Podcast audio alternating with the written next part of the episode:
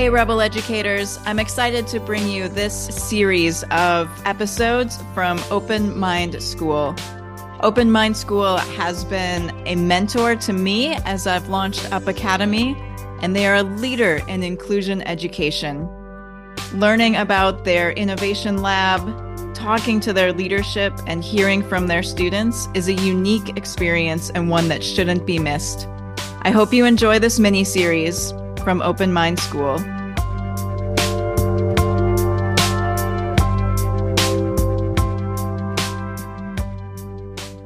Welcome, everyone. I am here today with Dr. Marina Vaserman. She is a doctor of social work with a focus on social innovation to close the equity gap of access in schools and services. She is founder and head of school at Open Mind School, a nonprofit lab school in pursuit of high quality research on learning. Open Mind School focuses on accessibility and inclusion, curriculum development, research, professional development, and educational experimentation for the purpose of supporting the community as a resource, supporting the improvement of learning for all children. She is also founder of Foster the Foster Family, which matches local volunteers and community organizations with a foster family to provide a network of support for those working hard to spread their hope and compassion to our most vulnerable at risk youth. Her background is in the field of mental health, neuroscience, and educational advocacy. She specializes in working with foster youth, children identified as gifted learners, and children with learning differences.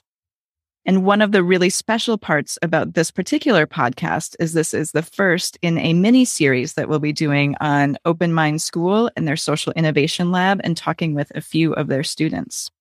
So, welcome, Marina. I'm so excited to chat with you.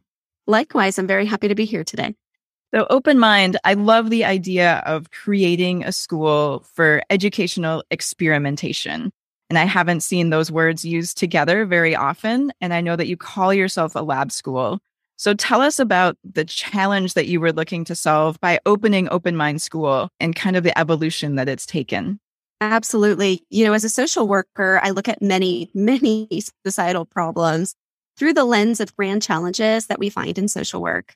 For me, that has always, always been and resonated with eradicating social isolation. When I think about relationships and social connections with others, I think that those are the greatest components for a catalyst for change. However, here comes the problem in education, right? There are too many marginalized youth that have been isolated within the K 12 system. School system is a very, very complex piece to try to navigate and to really try to uproot in a more creative, forward thinking model. My hope has always been to somehow be able to look at and break down the stereotypes and the barriers to create a more inclusive community. And well, if you've ever seen me out in the community with children, you probably know that that's where my heart lives. So coming up with a school to be able to do that was really, really something I was drawn to the idea of creating a pilot model program, something that redefines the very definition of inclusion and what inclusion means to me and hopefully to others, is really what we're looking at to be able to eradicate social isolation for students who are in the community. When we first opened doors at Open Mind, we were looking at supporting really a subset of students in the educational system who were just sort of being missed. And since then, it's really evolved and changed a great deal. Let's talk about what is inclusion. So I think when we talk about inclusion from a school point of view, it means a lot of different things. And so there's definitely a lot of isolation in some schools and separating students into special day classes, separating into special education programs, and then bringing them back into general education classrooms. And I've seen inclusion look everything from, you know, rolling in a student in a wheelchair to the back of the room so that they're included in the class, but then rolling them back out again. And there's no real interaction and collaboration to, you know, having what's called full inclusion in a classroom, but still having so many different pull out sessions where that student might only be in the classroom 30, 40, 60% of the time because of all the other services. And those services definitely are necessary. And I know that schools are grappling with different models of what works and how to support their students. But what does inclusion look like to you?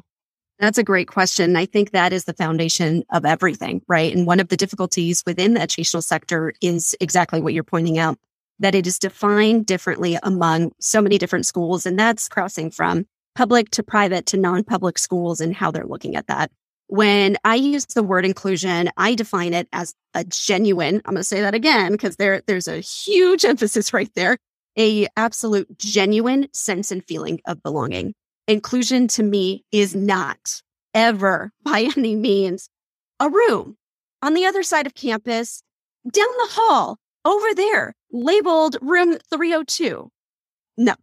Inclusion is a theoretical construct. It acts as a guiding star and it should be something that is a feeling and is a sense. Taking a student with disabilities, putting them in a gen ed classroom, that is not inclusion. That is not good inclusion because inclusion means you belong and you're a part of.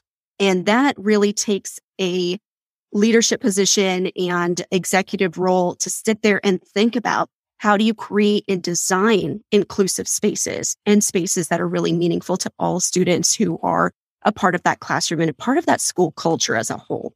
And I think that's one of the really big pieces when you see other schools using that term or thinking about this percentage of time they're included because they're out on the playground with others or this percent. That is not inclusion. It's not. And it's not a classroom down the hall. It is every day, all day, beginning of the day to the very end of the day, having your community and building that up. Thank you. Absolutely. I couldn't agree more. But that's a really hard thing to do from a school standpoint, from a leadership standpoint, from a societal standpoint. I know for me growing up, special education was a dark corner. It was a room at the back of the school. The door was always closed. The students who were there had a separate lunch hour. They had a separate break hour, they had a separate PE hour. Like there was nothing at all included. And I think for a lot of people who are now teachers and now administrators, that's the model that we were brought up with and taught. And so shifting that mindset can be really challenging. So you're looking at shifting a mindset not only of a leader of a school, but also of society. So, how do you go about working with leaders and working with the school districts that you do with your students to start to make that mind shift? That's probably the biggest challenge, right? And one of the things that we're hoping to do with Open Mind, the idea is that it's a pilot model program. We're not looking to have hundreds of students in our school. We're not looking to have dozens of different locations. We're looking to say, here's how you put together a truly inclusive space. Here's a pilot model program. There's no magic here. It's best practice. And it's something everyone should be doing everywhere. It's something that should be available in your neighborhood school down the street as an option for every student who lives within that residence in that community. And some leaders, as you can imagine, in some schools are significantly more receptive to that than others. I think to be receptive to the idea and concept that students with differing abilities, both strengths and areas of difficulty, can all come together, a couple things need to be part of the, the ingredients for that. I think first you need to have this belief that that's something that is possible you need to have an understanding that potentially the way it's always been done before is not the right way. And that can be really hard. It can be really hard to say, maybe the special ed programs in their design for all of these years were actually designed under the assumption that students will fail because that's how you maintain separation and division within the public sector, particularly around policy and practice. And then you need families, ones who are going to be open minded and embrace that level of diversity because when I go to leaders and I go to principals and I talk to SPED directors and I say, what are your barriers? What are your concerns? What is holding you back the most? What resonates over and over and over again is, well, if I have this student who is exhibiting XYZ, whatever that might be, other parents will complain there's something within the community that is still a huge barrier that comes and stems from families, whether they're looking for inclusion opportunities or not, whether they're saying they believe in the idea or not. When you put that together in practice and you have, and I'm going to switch demographics for a quick moment because I think this is easier to conceptualize. If you have a student with a trauma based background who might be part of the dependency system or duly involved, and you have a child who's cursing in a classroom, who has gone through a lot of hard, a lot of hard. And they're working through that. But part of it is their level of exposure to profanity or language or, or whatever it might be through a multitude of contexts. You throw them in, in a classroom with other students and you have parents complaining. The school is responding to that, often not saying, let's rally together. Let's learn about this child's journey, their story, and let's step up as a community to be a system of support. They're saying, you're right. This is unacceptable. This language is not allowed. We need to find you somewhere else to go. And that's where you start to see suspension. You start to see expulsion. You start to utilize and explore alternative forms of schooling. And those are really huge problems. And it's built in, it's creating a system that continues to divide and subdivide and is really not geared towards what we would consider inclusion. Unfortunately, it's creating and manifesting into little children who have had a lot of hard, whatever that is, growing into adults who don't have a system of support. And again, who are unintentionally socially isolated. Yeah, I want to address a couple of things you said and share a story from when we started our school as well. So, talking about other parent complaints and what that looks like when you bring in inclusion and the wide definition of what inclusion is. So, my daughter, who had cerebral palsy, was fully included in the classroom and in a mainstream classroom. And one of my good friends, who's now on our board of directors, and I tell this story frequently, so she's heard me tell it. But our first day of kindergarten, she's kind of a tiger mom. Her daughter was reading. Her daughter was above grade level. Her daughter was doing math coming into kindergarten and took a look at my daughter and went, Oh no, there's a student who uses a wheelchair. She has disabilities. She's going to hold the whole class up. This isn't ever going to work. I don't want my daughter in this classroom with this student because it's going to hold her back. And as the year went on and as they progressed, and as the universe would have things unfold, the two of them became best friends. and so she tells stories about coming to our house for play dates and not knowing like how the kids were going to play. How are they going to communicate? How is this going to work? Like my daughter can run around and play and talk and her friend can't. So what are we going to do? And as adults just couldn't conceptualize how that would work. The kids, however, had a great time, played together, communicated just fine, learned how to talk to each other, and really honestly became best friends. And so she tells that story now, looking back, understanding how much her daughter gained from that. In no way did it hold back her academics, but it gave her the opportunity to see differences, to understand how to communicate in different ways, to understand and really be able to put yourself in someone else's shoes for what they're going through. So different than like a trauma informed situation that you described, but still bringing in this parent complaint and parent misunderstanding of what it looks like when we have a lot of different types and different ability students in the classroom. But what I think that you talked about is really magic. You said there's no magic, but I think there's really magic there. When you talk about how we can build a community that instead of ostracizing and othering and saying, you're right, this is against our policy and procedure, instead, if we can build that community that really rallies together and looks for understanding, believes that we can create a space where we can all work together, understands that change is possible, and shifts that narrative from assuming failure. This is essentially why we originally isolated kids, right? We assume they're going to fail in the classroom. When we shift that to assuming competence and assuming that all kids have the ability to learn, all kids have the ability to make progress. All kids have the ability to work together. How does that shift then that sense of belonging and allow our communities to rally together? So, how do you do that at Open Mind? You know, you began as a school and now you really encompass a whole community. So, what does that look like? Can you walk us through that growth and how you really build and rally that community together behind students? Absolutely. Absolutely. And I think your your story really highlights the essence of everything we say, which is children want to be with other children. And we create these stereotypes as adults. Adults create this need for separation or this need for divide. And it's a very different feeling than children feel. Uh, they're not born into the world feeling, I can't play with this. I don't want to be around that those are things that we create over time. And that's really, really a huge piece of the K 12 education in terms of how it's traditionally set up and structured. And that's for a multitude of separation and programming across the board. I talk about this a lot within gifted education as well.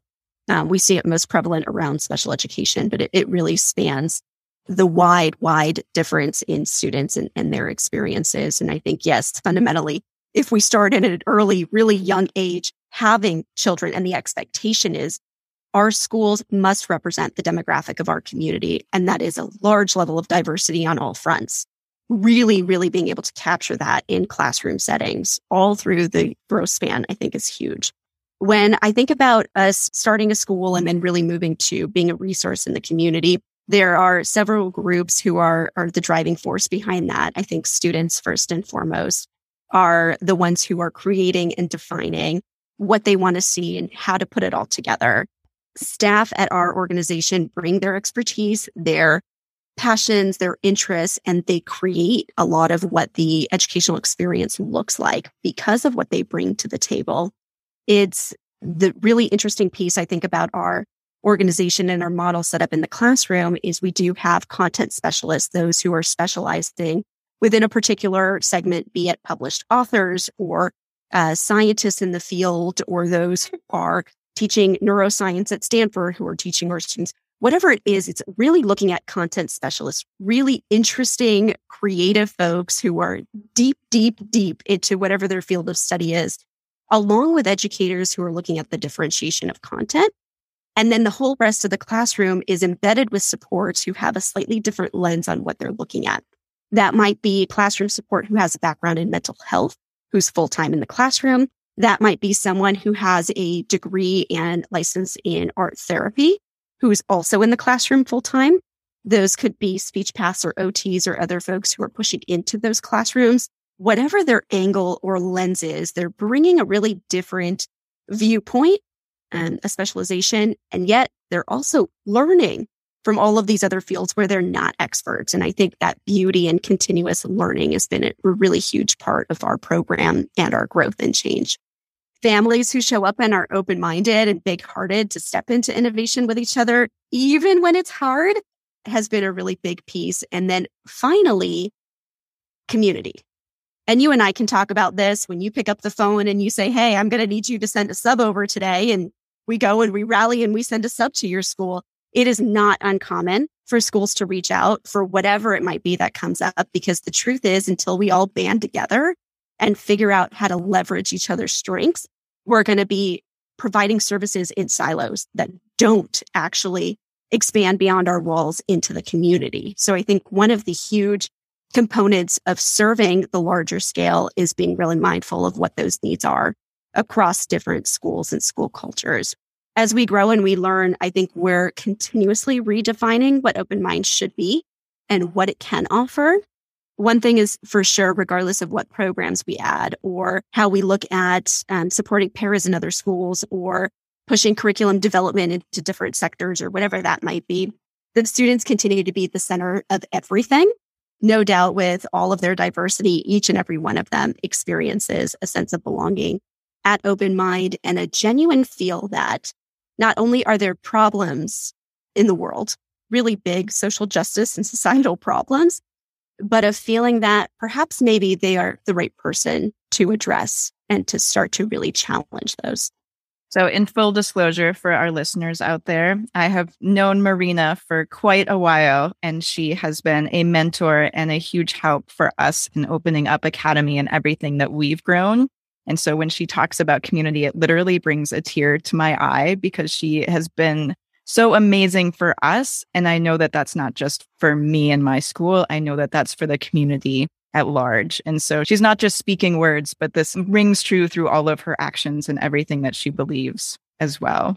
But I love how you bring it back to being student centered and your staff is coming in and you're giving them the independence to thrive within their classrooms and also the opportunity to learn so much so they're all given that opportunity to be learners of each other because you have so many different experts in different areas in the classroom that they can really model that learning for students as well, which is something that's really special and magical.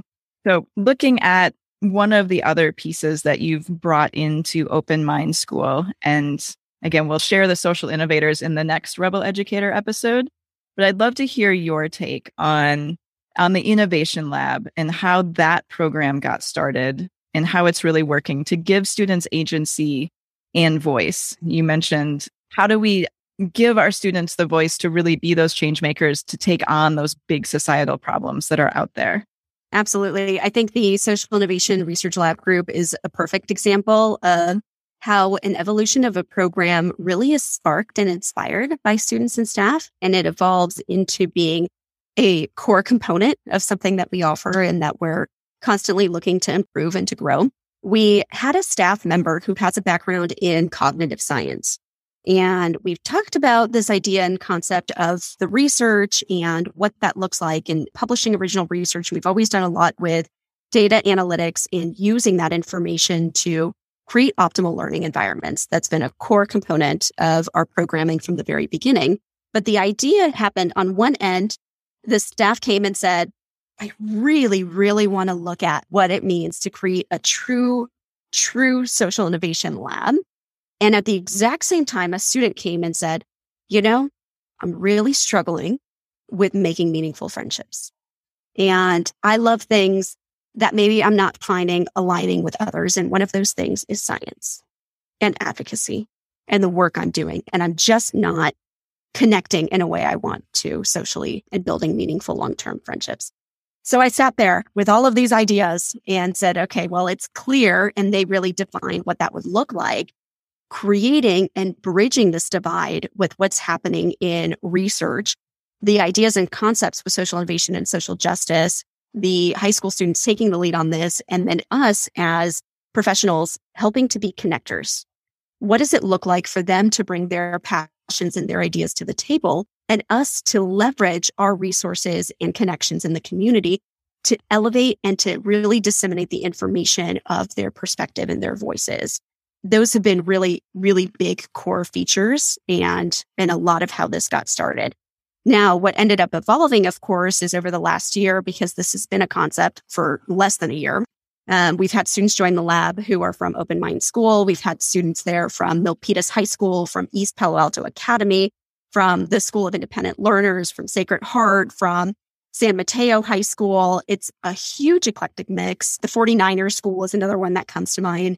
We're really looking at bringing all of these high schoolers really from the San Francisco Bay Area, but also beyond together to say, hey, what is it that drives you? What fuels you? And then how do we create and support those opportunities? Their passion projects range really from video presentations for college students about neurodiversity. They've created first responder training materials. They've run social innovation labs for USC and their doctorate programs. They've created curriculum materials. They presented at the Stanford Neurodiversity Summit. They've published books. They've published articles. They are um, soon to be, as you mentioned, featured on your podcast, which they're thrilled about. But they are all stemming from they are identifying a problem. There's a problem in this area. They're creating and receiving mentorship in doing something to address that, and then really figuring out how to disseminate that beyond just our group that meets together. So, just to be clear, they've accomplished all of these things, this long list that you just mentioned, and you've been an innovation lab for less than a year. Yes, they are remarkable. It's incredible what students can accomplish when they're given the resources and the connections and the facilitators that believe in them. Absolutely. Absolutely. Yeah. What a great example of community and also of leadership you know, of all of your staff and community coming together saying, Hey, we have this challenge and the student has this question. And how can we create something to support them and elevate voices and bring them together? I'm so excited to talk to them. so, one of the questions that I always love to ask because I run an elementary school is if you can share a story that you remember from your elementary school years. Yeah, that's a that's an interesting one. So pieces of my elementary school that folks who don't know me well would not know is I was not born in this country. So when I moved out to the United States, I was very much an English as a second language learner. Big learning curve when you're coming to a country where you don't know the language, where you don't have any social ties, and you're really building up from from the ground up everything in your own community. Perhaps as I say that, it's a little bit of the entrepreneurial type of spirit of you can and you start with a concept and idea and, and grow it out. But a lot of my early elementary years was really trying to find a sense of self and what that looked like and, and how to establish that in a place that was so unknown and so unfamiliar. And I think for me, and, and probably I would imagine a lot of listeners that there are those few teachers in your life who really just kind of stand out. And for me, I had a second grade teacher, an 11th grade teacher, and then a professor in social psych at NYU. And those are my three who, kind of guided me. So in elementary school, I think the biggest piece was in a second grade class. And it was interesting. And some of this will be familiar and, and I'll kind of age myself in other ways, but it was really popular and trendy to wear your backpacks on one shoulder to get in line and line up and stand there. And it was really interesting because everyone sort of wanted to be in the middle of the line. The middle of the line was the really cool place to be and to hang out. It, it was almost as if someone wouldn't catch you in, in the back or front if you were kind of sandwiched between the middle. And what it created, and this is sort of unintentional and it was just really done by the teacher in that space, is she did something that meant nothing. And I don't think she even thought about it, but she took the line of the lineup this way and started to create circles. And that was how everyone lined up in the class. And it was a full round circle as opposed to a beginning, middle, and end line. And I don't know if she intended to or not, but somehow all of this idea of running and being somewhere in place stopped mattering because everyone was the front, the back, and the middle. And it was a moment that was a visual representation of equity in a way that was probably not even intended to be so powerful or so meaningful. And I think I can still sit back and remember that and remember that there were no longer the cool kids in the middle or these folks at the end of the line or the front. We all had an even playing field. And I think when I look at how that resonates in moving forward and really thinking about equity, a lot of it is how do you even the playing field? I think it's interesting that you choose a social structure. a lot of people choose a project or a field trip or like a memory, and you remember the social structure that created equity. I'm going to have to give credit and assume that your second grade teacher knew exactly what she was doing in leveling that playing field. And I'm also guessing that you were one of the kids who was probably towards the back of the line and wanting to be cool in the middle, coming in as an English language learner. And so that memory for you stands out because it really elevated your status into equality it probably stands out for the kids that were in the middle too, because it, uh, in some ways de elevated their status to equality. Amazing, right? So simple and so basic. And yet sometimes that's what it takes to really be movers and shakers. It's just taking something that's been done over and over again in one way and flipping it upside down and seeing it work and change lives. I think that's the definition of disruption. How do we take what we've always done and do it differently but still at least in the case of education that we get to you know what everybody sees as the right outcome right? We still want all of our students learning what they need to learn to be successful in life and in the world but how do we do that in different ways so that we can be equitable so that we can assume competence so that we can bring our communities to rally together around the support of our students instead of creating social isolation so, Marina, how can people get in touch with you if they'd like to reach out later? Absolutely. We are all over everything social media that is Open Mind School. So please, please, please check us out. You can also reach us at www.openmindschool.org. You'll see all of our contact information. If you're looking to reach out to me directly, I would love to hear from you at Marina at openmindschool.org. That's M A R I N A at openmindschool.org. Wonderful. Thank you so much, Marina. Absolutely. Thanks.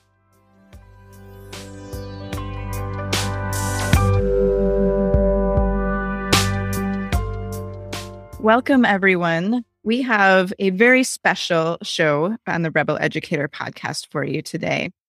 I am here with Open Mind Silicon Valley Social Innovation Lab. And we have a couple of members of their founding and their staff, as well as a group of students with us today.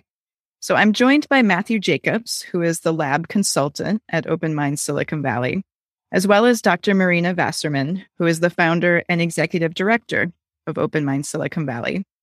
We also have a wonderful group of students and participants with us that are part of the founding and organization of the Social Innovation Lab. Now, part of what's so cool about this podcast is that this is an inclusive podcast where we have speakers and non speakers coming together with the common thread of social innovation. This is what they do in the lab. This is what we're going to do on the podcast. So we have a few non speakers who use readers to help them. We have non speakers who point to letters on a letterboard to communicate. And we have others who are able to talk with us in a more quote unquote typical fashion. So without further ado, I want to spend this time getting to hear their ideas and their voices. And I'm going to let them all introduce themselves to you. Rachel says, Hi, I'm Rachel, a student at Open Mind School. My voicer is reading my words. Today I communicate by pointing to letters on a letterboard. When I was younger, I had no way to let my teachers know that I was understanding them. People think behavior is communication. If you take one thing from this podcast, it is that not all behavior is communication. Thank you, Rachel. Welcome. Thank you for joining us. Patrick says, Hi, I'm Patrick, and I'm in 11th grade. I love math, science, nightly news videos, gardening, and cooking. I experience the world as someone who is non speaking, and every moment in time, I'm hearing sounds or seeing sights that only I can hear or see. Either has the literal power over most of me. Matt will read my written words today. Thank you, Patrick. Welcome. Lucian says, My name is Lucian Gonzalez. I'm a ninth grader at Open Mind School. I'm interested in science, especially chemistry and astronomy, and I love listening to music. Thank you. Welcome, Lucian. Hi, I'm Aisha. I'm a senior at Milpitas High School, and I am a debater. So I've been involved in speech and debate for four years. Um, I really enjoyed debate and the aspect of being able to be a critical advocate and sort of think on your feet in debate rounds. And so that's why I'm really passionate about debate and communication. I also really like science, specifically biology. And of my hobbies include um, listening to music, reading books, and going for runs. Thank you, Aisha. Welcome. Hi, my name is Ruhi. I'm a sophomore at Santa Clara High School. Some of the extracurriculars I do include dance, basketball, coding, and debate. At my school, there's a STEM program um, that was started and funded by the 49ers. And I'm part of that. And I'm passionate about STEM fields and I'm interested in STEM. Awesome. Thank you, Ruhi. Thanks for joining us. Welcome. Hi, uh, I'm Marcus. I am in 11th grade. I'm a junior at Notre Dame High School in Sherman Oaks. And I'd say my biggest focus is in computer science and coding in general, which is how I was I was able to get in contact with and start working with OMS as a general like uh, tech intern. And so I'm really happy that that was able to connect me with OMS and start me on this journey that I think has been a great experience and taught me a lot. Awesome. Thank you, Marcus. Welcome. Thank you all. I'm so excited that we are all here and getting a chance to connect and talk and share.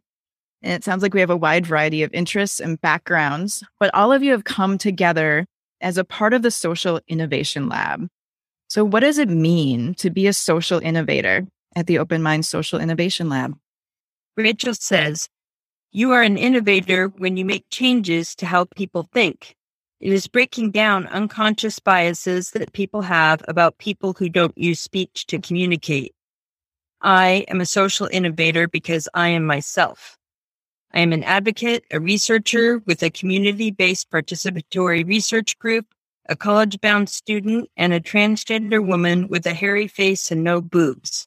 My body and my brain are really out of sync. That's what makes me awesome. It's like being an alien, but I fit into my school and family in the lab because we aren't trying to be normal.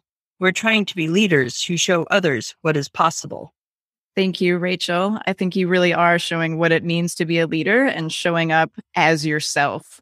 And that's super important and helps other people to open their minds. I know that sounds cliche and it's the name of your lab, but yes. Lucian says, to me, being a social innovator means pushing the boundaries of people's perceptions of what is possible for society. Yes, that's what we should all try to do, right? Be something bigger than ourselves and push the boundaries of what's possible. Patrick says, To me, social innovators are people who invent solutions to problems they see in their world. I believe social innovation is a way of evaluating uh, the way things are, the status quo in your own unique lens. And so each person has their own way of sort of figuring out how the issues in the way things are right now can be fixed. And so sort of just seeing how that all comes together from different perspectives is really interesting and necessary for social innovation. Yeah, absolutely. How do we evaluate the status quo and not only evaluate it, but take it one step farther and create an innovation, do something different than just what's always been done before? I think that being a social innovator means coming up with ideas and forming solutions to combat certain problems in society and change social norms. And I think that it means having the courage to take a stand against issues that have prevailed for a long or a short time, even if they might be small. So true. There is no issue that's too big or too small. And having that courage, I love that you use the word courage because it is really courageous. It's really courageous to be yourself. It's really courageous to share ideas. And it's really courageous just to do something different and think outside of, like Aisha said, outside of that status quo. I definitely agree that being a social innovator has a lot to do with kind of breaking or reforming ideas of the status quo. I think that being a social innovator is being someone that can bring a creative or unique skill set or set of ideas to a lot of the problems that they see in society by providing a different perspective on those uh, issues they can help a lot to combat them. Yeah so much of what we do and so much of what we talk about in education in general is how do we shift perspective? How do we look at something from a different angle? There's a lot of talk about social emotional learning and empathy and that's the whole basis for empathy is how do you take something from one person's point of view and see yourself there and really try and understand their perspective? So, what are your passions? We've heard a little bit about your background and the things you like to do, but what is that passion? What is that thing that really ignites you, that drives you to want to make change and be a social innovator? Rachel says, My passion is driven by my survival instinct. I'm not going to be normal, but I am going to rock the world. So watch out. I'm getting ready to show what happens when autistic people get access to communication and when they get an education that doesn't limit but expands past your expectations. You haven't met me, but remember my name because you will know me someday. Strong statement, Rachel. But yes, I think that our passion should hopefully go beyond our survival and into all of the things that you know we can do through education and we can do through talking and sharing and communicating and working with others but i love the passion. Thank you. Lucian says my passion is giving non-speakers access to the letterboard especially when other methods of communication have not worked for them or if their communication device has a limited vocabulary. Students need parents or teachers or someone to believe in them and help them learn but many are skeptical, so they don't. Yeah, many, I think many people are skeptical. And unfortunately, I think it comes from many people having, you know, less than great experiences with some teachers or educators earlier in life before they find the right people that can talk to them and understand them and work with them. And I so appreciate how you want to help other non speakers access the letterboard and access ways to find an unlimited voice, not just the sometimes limiting vocabulary that can be in some devices. You're so right. Patrick says, Really, what drives me is how empowering it has felt to bring my ideas to the group each week. My mission in life is to really make a difference in the lives of children who are non speaking like me. So I will invent a device that makes it possible to get my ideas out of my mind so I can date and live independently someday. My plan is to find some willing scientists to make my device work. Here in San Francisco at UCSF, there is a neuroscientist who can already see changes in a stroke patient by mapping brain activity. Let's ask our empowered students to help too. Yeah, one of the coolest things that I got excited about. So I I had a daughter with cerebral palsy and she was nonverbal.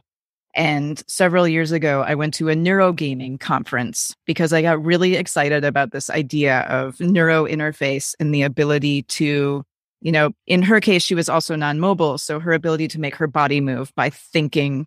We all do that. Most of us do that pretty easily. Your body says move right arm and your right arm moves, and she couldn't do that. And so the idea for the neuro interface to be able to work with mobility, but also to work with communication like they're getting closer to that technology where you'll be able to think what you want to say and it'll come out on a screen without having to letterboard, without having to type, without having to eye gaze and limited vocabulary. which was one of the things that I was super excited about and continue to be excited about. And so if you can work with a neuroscientist at UCSF and make that happen, like me and hundreds of thousands of people around the world would be so incredibly grateful and impressed as we continue to work on that technology. But absolutely, all the work that we can do to empower others to share ideas, because that's really, you know, how we start to feel like we belong. And that's how we connect with our community, is how we can create new things and share ideas and share opinions and debate and do all of these things. I love that. Thank you.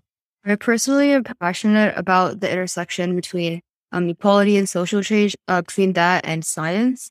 So, as a social innovator, I believe that equality and like the liberation of uh, people who um, like aren't yet uh, seen as equal uh, is necessary, and it's something that like I want to be working towards. Um, something that really drives this is um, one speech and debate. As a debater, I've like come across a lot of research about like how equality isn't yet achieved and how like there are several different ways on like how we can go about achieving them through like community organizing and um just like building a community. And so debate has really shown me how uh, these things are really important. And science is sort of similar to what Patrick was mentioning about like neuroscience and how that can be like an effective communication method. I found that to be really interesting. Uh, mainly because my younger sister is also minimally speaking. And so sort of seeing the connection between like neuroscience and this like social change or doing it for using it for social good seems extremely interesting to me and is something that I'm really passionate about. I see a new tagline like neuroscience for social good. I love it. Um, yeah, and there are, there are so many different ways that we can look at equality and definitely you know looking at disabilities and abilities and speakers and non-speakers but also gender equality or lgbtq plus equality and racial equality. And, and, there's just so many different ways that humans find to segregate ourselves. And, and i'm totally i'm not putting words in your mouth. I'm taking this on my own train of thought. But if we can use science to really prove that we're all equal and create neuroscience for social change. So right now I don't think I'm a social innovator, but I aspire to be one for many ways. It's a little similar to what Aisha talked about, but what drives me to be a social innovator is equality for everyone. So I want to break harmful social norms by being a social innovator. I feel like a lot of minority groups are often overlooked, and I think that it's important for people to be more knowledgeable about them. I also want to make people more accepting of others, no matter the differences they might have. And how to deal with these differences. Because people often hold certain stereotypes to other people. And I feel like most of these aren't true and should be addressed.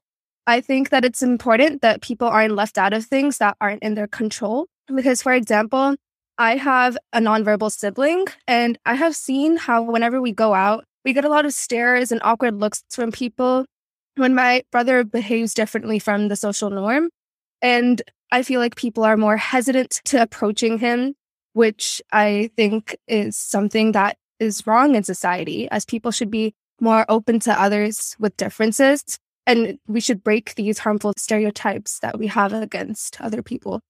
Yeah, absolutely. And so much of that is learned behavior. When we look at little kids and we put little kids who haven't had these experiences together, they just see each other as kids and they want to go play. But as we grow up and as we hit those harmful societal norms, it becomes a thing and we become standoffish or we become frightened or we're just not sure what to do. And as humans, when we're not sure what to do, we often do nothing or walk away instead of like just saying hello or just treating each other as humans. So, Ruhi, I think you already are a social innovator, even though that's what you say you're aspiring to be. But absolutely, by being here, by doing this work, by talking about things that a lot of people just aren't talking about, that's what social innovation is about. I think that one of my biggest passions and one of the things that drives me personally to be a social innovator is, I'd say, kind of the drive to connect people overall. I think that in the current world we live in, a lot of people view computer science and web development and all of that as kind of just a means to a personal end or a monetary end. But just my relatively short time working with OMS has made me realize that it can be a really good way to provide people a platform to get their ideas out. that wouldn't exist otherwise. And so I've become really passionate about trying to give that platform or create that platform for people that need it. Yeah. Not only neuroscience for social good, but web development and use of the internet for social good. Absolutely. So many of the things that we have are so limited for people with disabilities and people with different challenges, and everything is not accessible. And how can we design for a better future that's really inclusive of everyone? That's a big issue and a big problem. Thank you all for sharing your social innovation ideas, sharing your passion. I'd love to hear if there's any other thoughts that anyone wants to share. This is a great time to share maybe a project that's happening in the lab or anything else you want to talk about. And also how to get in touch with you. How do we find the Social Innovation Lab? Rachel says, Your daughter wasn't nonverbal, she just couldn't speak. Speech is a motor function, language is a different part of the brain. People think non speakers are non thinkers. It isn't true.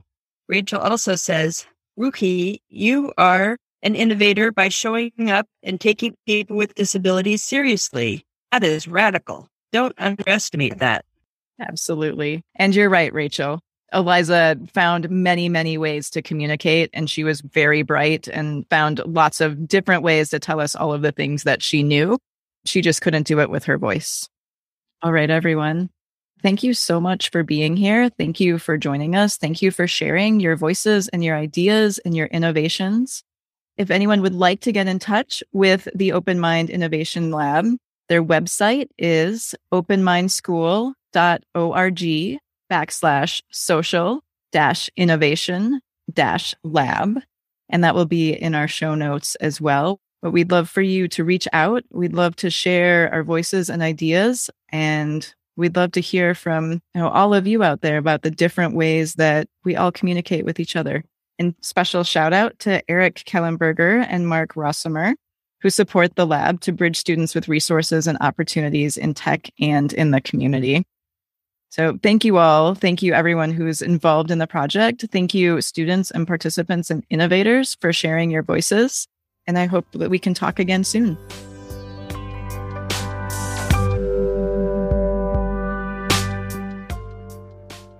Welcome everyone to the Rebel Educator podcast. We are working on a new issue this week, which is how do we include non-speaking people in regular classwork?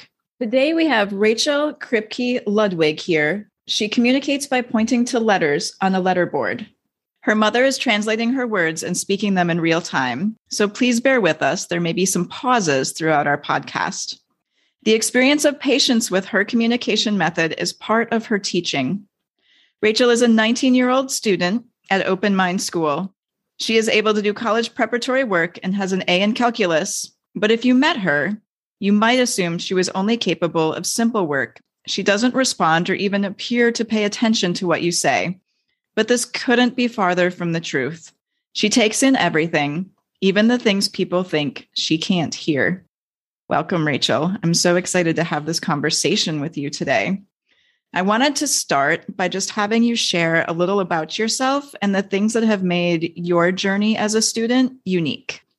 H I, hi, I am, hi, I'm R A C H E L. Hi, I'm Rachel. Y O U A R E I N F O R A T R E A T T O D A Y. You're in for a treat today. I am, I'm L E T T E R B O A R D I N G. I'm letterboarding. M Y R E S P O N S E S. I'm letterboarding my responses. I N R E A L T I M E in real time. I A M A F A S T L E T T E R B O A R D E R N O W. I'm a fast letter letterboarder now.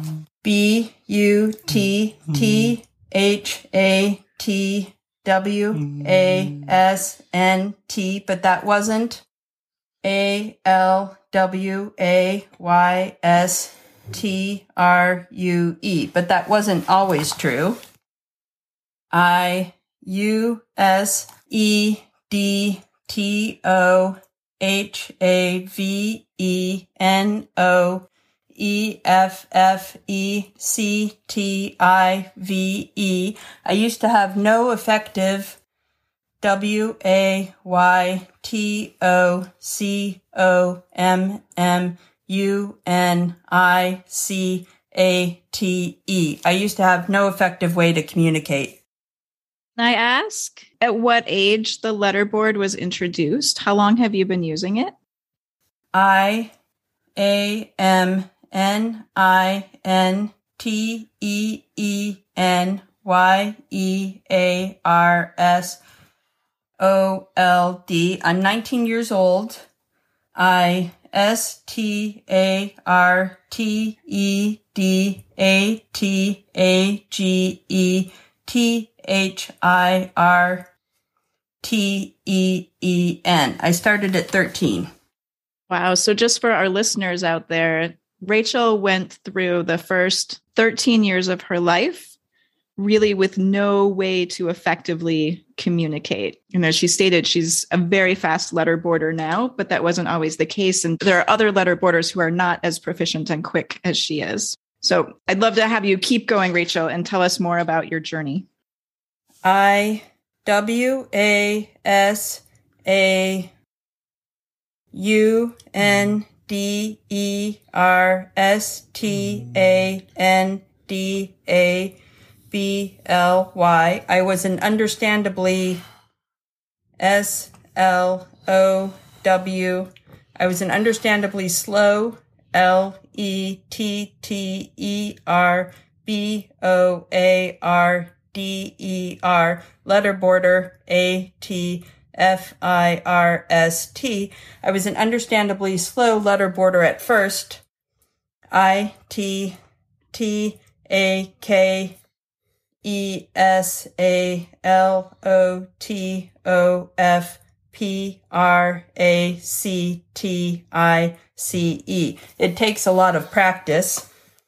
B O T H F O R M E, both for me. A N D F O R M Y C O M M U I N I C A T I O N P A R T N E R, and for my communication partner. Okay, we're taking a little break. That's fine.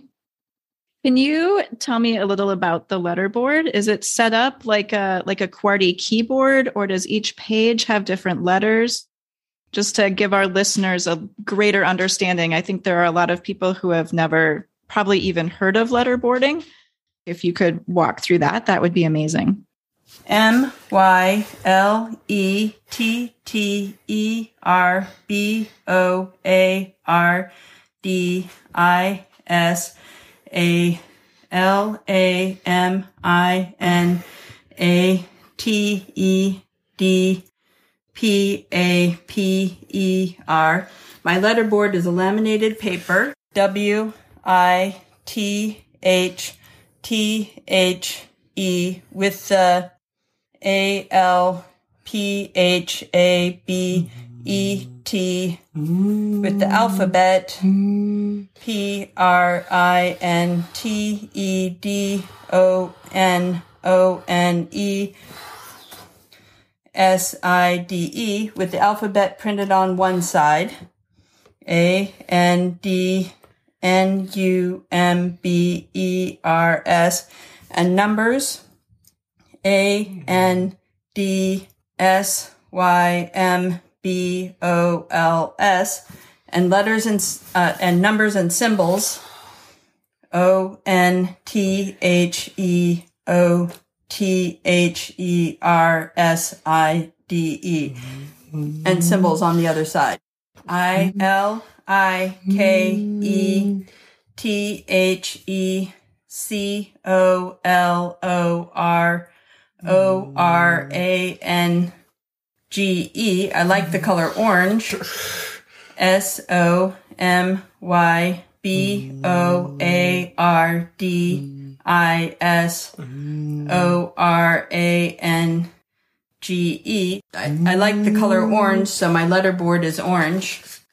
I A M S Y N T H E S T E T I C. I'm synesthetic. T H A T. T H A T M E A N S. That means I M Y. That means my B R A I N. That means my brain. M I X E S. That means my brain mixes. C O L O R S. Colors. A N D E M O T I O N S. That means my brain mixes colors and emotions. I've heard of synesthesia. It must be such an interesting way to see the world. Uh, my son's favorite color is orange, also, just as a side note. But I'd love to go back to schools and hear more about the type of schools you've attended, the mindsets around those schools and your teachers, and what ultimately led you to Open Mind School. M Y E A R L Y. My early E D U C A T I O N. My early education W A S T Y P I C A L was typical. S P E C I A L was typical special. E D U C A T mm. I O N. My early education was typical spe- special education. S T U F F stuff. L I K E like P E C S like PECS. W H I C H A R E P I C T U R E I C O N S, which are picture mm. icons. A N D T E A C C H and TEACCH. W H I C H I S A, which is a mm. S U P P O S E D L Y, which is a supposedly E B M, which is a supposedly EBM, evidence based medicine, A C T I V I T Y activity. I T W A S U S E L E S S. It was mm-hmm. useless. A S W A S, as was mm-hmm. B E H A V I O R A L M E T H O D S. It was useless, as was behavioral methods. B E C A U S E T H E Y because they M I S U N D E R S T O O D because they misunderstood M Y N E U R O L O G Y because they misunderstood my neurology. T H E Y B E L I E V E D. They believed T H A T. They believed that M Y P R O B L E M. They believed that my problem W A S S O C I A L. They believed that my problem was social, U N D E R S T A N D I N G. They believed my problem was social understanding, A N D I N T E L L C E, sorry, E C T, and intellect, R A T H E R T H A N, rather than S E N S O R Y, rather than sensory, A N D M O V E M E N T I S S U E S. They believed the problem was social understanding and intellect rather than sensory and movement issues. O M S OMS Open Mind School I S A G R E A T E X A M P L E O F W H A T I S P O S S I B L E. Open Mind School is a good example of what is possible. I F A T E A C H E R B E L I E V E S I N T H E I R S T U D E N T S. Open Mind School is a good example of what can happen if teachers believe in their students. K E E P M Y W O R D S E X A C T P L E A S E. Keep my words exact, please. I A M S O R R Y. I'm sorry. F O R T H E E D I T. I'm sorry for the edit. M Y C P, my communication partner. D I D, my communication partner did. J U S T T H E R E, my communication partner did just there. I T H A P P E N S A L O T. It happens a lot. Y O U C A N. You can S E E W H Y. You can see why. S H E I S T R Y I N G. She is trying.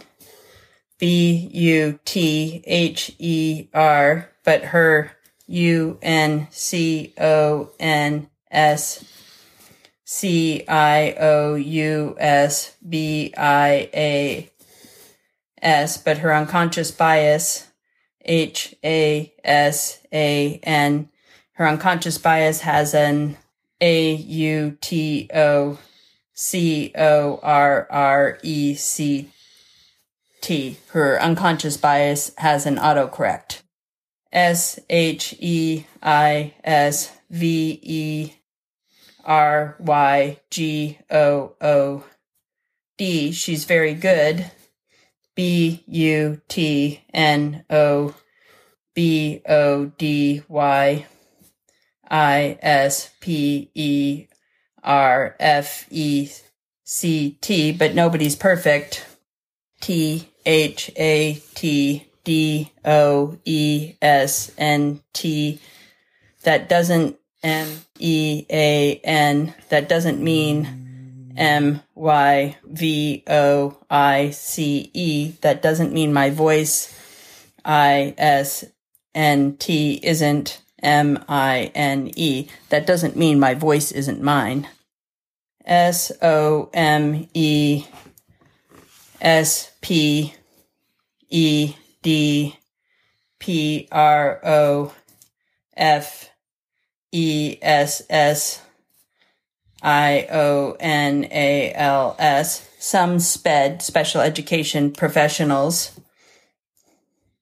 T H I N K, think T H A T S U P P O R T.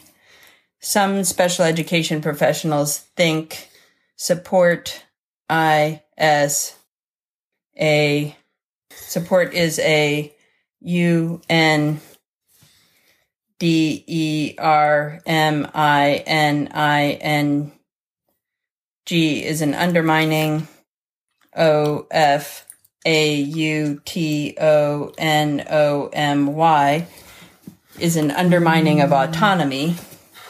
B U T I T H I N K S U P P O R T, but I think support. I S E N A B L I N G, but I think support is enabling. I can see how support is enabling. I can also see how it'd be frustrating to not have your exact words and voice coming out. Um, but I can also see how understanding you are of your communication partner and noticing that that's an unconscious bias that happens and that she's doing her best you were a part of our conversation in the social innovation lab with Open Mind School as well. So, how do you see that project developing to open minds, create communities that support and rally around its members on a larger scale? What do you hope it accomplishes? M Y S O C I O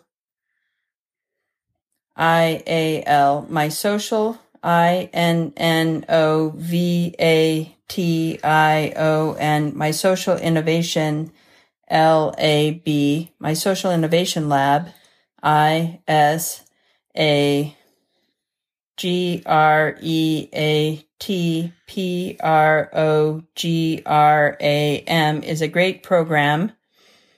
A T O M S at OMS, Open Mind School. D I S A B L E D A N D N O N D I S A B L E D. Disabled and non disabled H S S T U D E N T S. HS high school students disabled and non disabled high school students. G E T T O G E T H E R O N Z O O M get together on Zoom. W E E K L Y weekly.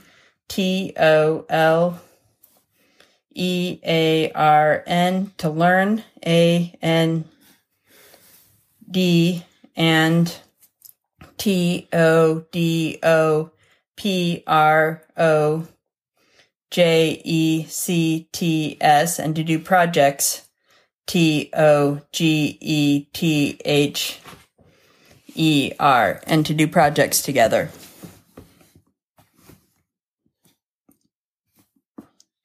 I T I S A F A B U L O U S W A Y. It's a fabulous way. T O L E A R N A B O U T E A C H O T H E R S L I V E S. It's a fabulous way to learn about each other's lives. Do you have a vision or a hope for what you hope the Social Innovation Lab project accomplishes? W E H A V E A L R E A D Y D O N E I M P O R T A N T W O R K. We've already done important work. W E H E L D A D I V E R S I F Y I N G M E N T O R E V E N T. We held a diversifying mentor event. W H E R E W E T A L K E D A B O U T W H A T M A K E S U S S P E C I A L, where we talked about what makes us special. M Y M O M Y C P E D I T E D. My communication partner edited A G A I N S L I G H T L Y. My communication partner edited again slightly. B U T G O W I T H I T, but go with it. S H E I S T R Y I N G. She's trying. A N D I F Y O U A R E. And if you are F O L L O W I N G M Y S P E L L I N G. And if you're following my spelling, Y O U A R E M A K I N G, you're making E R R O R S. You're making errors. T O O. You're making errors too. Trying to follow your spelling, and I'm making a lot of errors. So I am appreciating your communication partner, even when it's not exactly perfect. It's definitely a skill as well. Talking about skills, you mentioned the synesthesia, and you know we've talked about soft skills. Can you tell us a little more about how the world feels to you and the skills you're developing to work within what are honestly constraints in our society? M Y J O U R N E Y. My journey. I S T Y P I C A L O F A U T I S T I C N O N S P E A K E R S. My journey is typical of non speakers, W H O, who H A V E G O T T E N A C C E S S, who've gotten access T O A W A Y T O C O M M U N I C A T E, who have gotten access to a way to communicate. I T I S, it is T H E S A M E B A S I C S T O R Y. It's the same basic story. M I S U N D E R S T O O D. Misunderstood. A S A K I D. Misunderstood as a kid. A N D F O U N D A S P E C I A L and found a special P E R S O N and found a special person W H O T O O K who took T H E T I M E who took the time T O L E A R N A C O M M U N I C A T I O N, who took the time to learn a communication, M E T H O D, a communication method, A N D T H E F I R S T T H I N G T H E Y. And the first thing they S A Y, and the first thing they say, I S T H A T, is that T H E P R O F E S S I O N A L S, is that the professionals? H A D I T W R O N G. Is that the professionals had it wrong.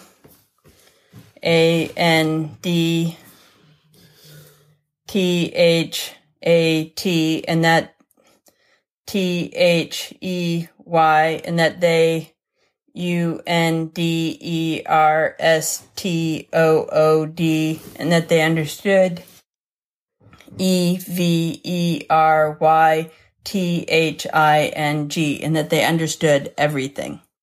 L I F E, life, D R A M A T I C A L L Y, life dramatically, I M P R O V E D, life dramatically improved, W I T H A C C E S S, with access, T O E F F E C T I V E, with access to effective.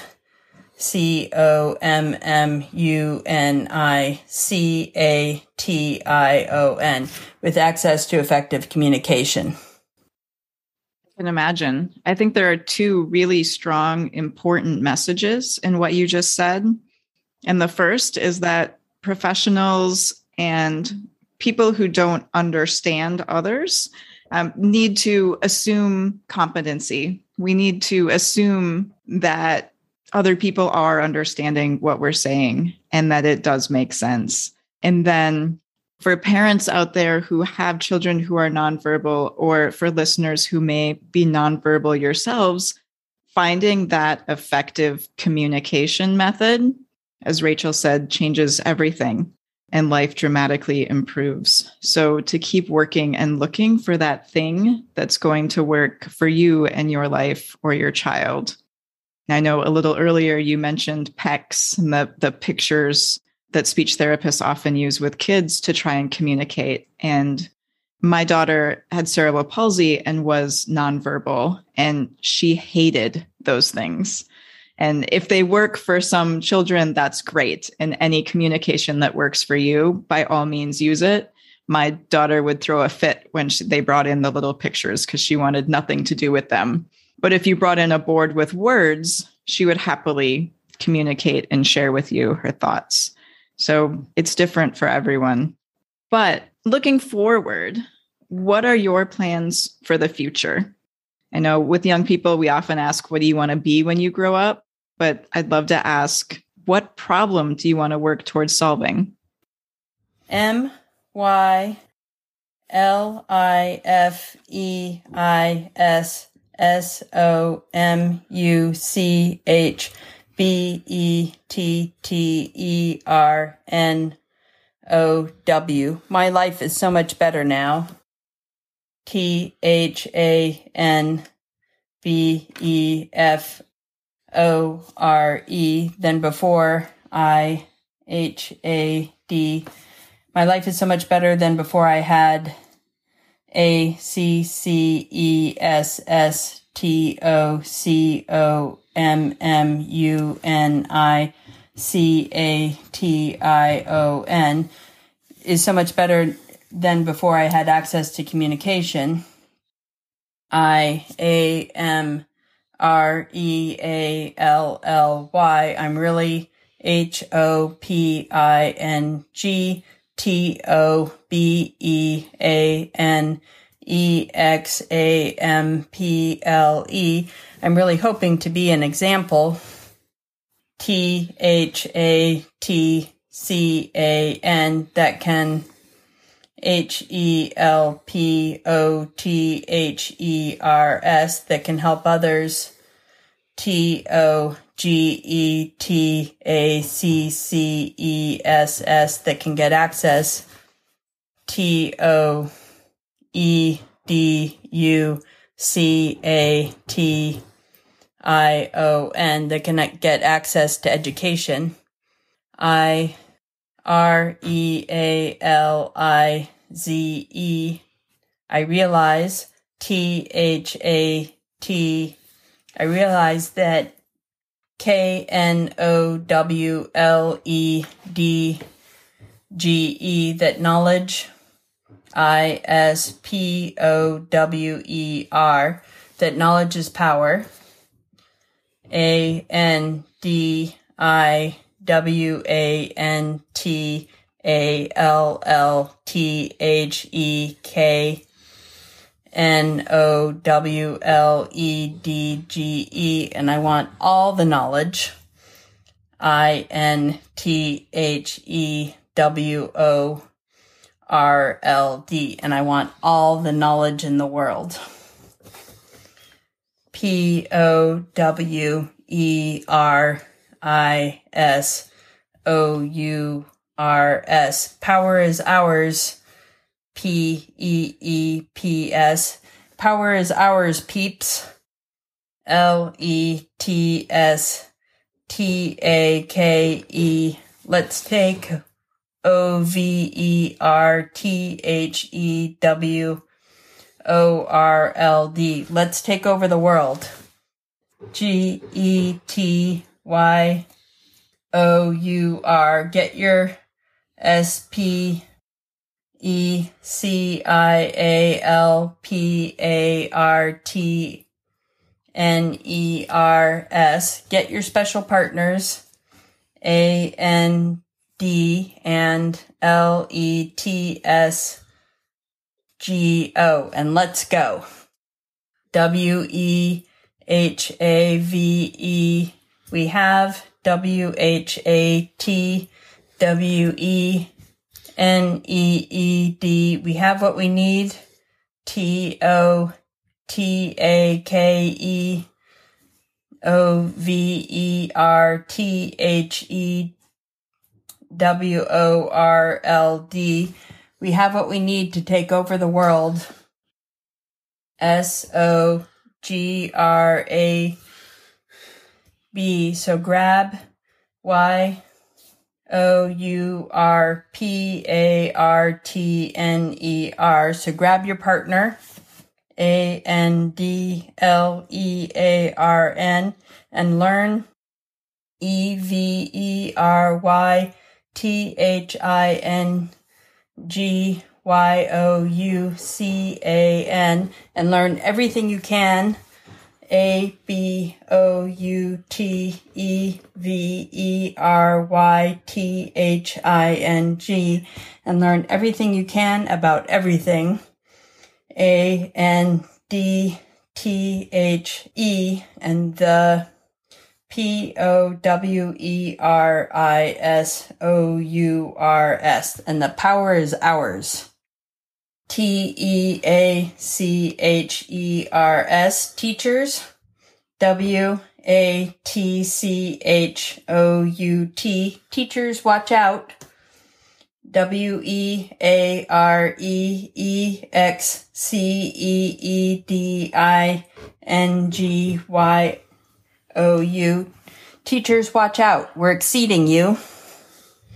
A N D Y O U H A V E M U C H T O L E A R N. And you have much to learn.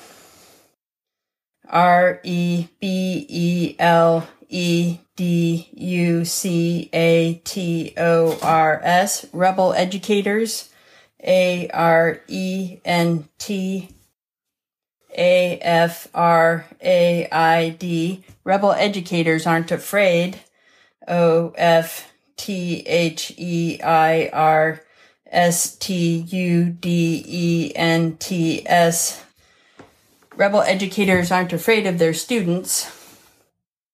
S U C C E S S. Rebel educators aren't afraid of their students' success. I T I S A N H O N O R. It's an honor. T O T A L K T O Y O U. It's an honor to talk to you. T O D A Y today. I A M H O P E F U L. I'm hopeful. F O R O U R F U T U R E. I'm hopeful for our future. W I T H T H E with the C O L L A B O R A T I O N with the collaboration O F F A B with the collaboration of F A B Fab T E A C H E R S with the collaboration of Fab Teachers W H O G E T I T who get it. D O N E. Done. I am hopeful for that as well. The more teachers we can help to get it, the more collaboration, the more students we can assume competency and support and create that ability um, for communication and for learning is better for all of us. So, thank you so much, Rachel, for being here, sharing your world and your journey with us. I know myself and the entire Rebel Educator Network is grateful. Thank you so much.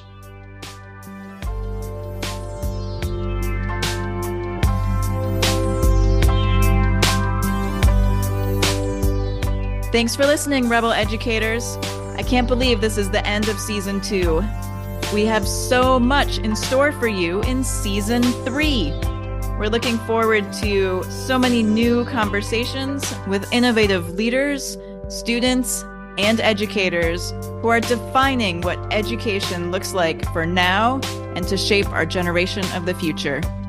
Stay with us as we launch season three and keep challenging the status quo.